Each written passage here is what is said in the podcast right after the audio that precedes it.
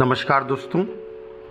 परम पूज्य श्री श्री रविशंकर जी की ज्ञान श्रृंखला से आज जो ज्ञान पत्र हम सुनने जा रहे हैं, उसका शीर्षक है, विजय कौन? गुरुदेव कहते हैं, कई व्यक्ति सेवा करना छोड़ देते हैं। क्यों? क्योंकि वो अपनी छवि, प्रतिष्ठा, सम्मान, सुविधा और कंफर्ट को अपने लक्ष्य से ज़्यादा महत्व देते हैं।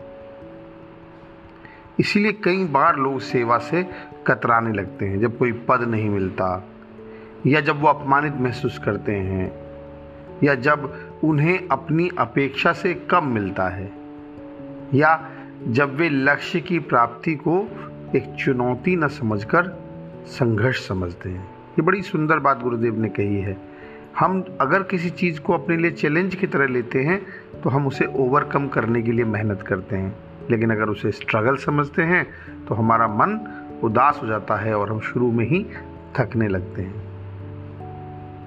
और इसीलिए संसार में कुछ ही लोग अपने लक्ष्य तक पहुँचने में कामयाब होते हैं। सोचिए, आपके लिए ज़्यादा ज़रूरी क्या है? आपका लक्ष्य या आपकी छवि, प्रतिष्ठा, सम्मान, सुविधा और कंफर्ट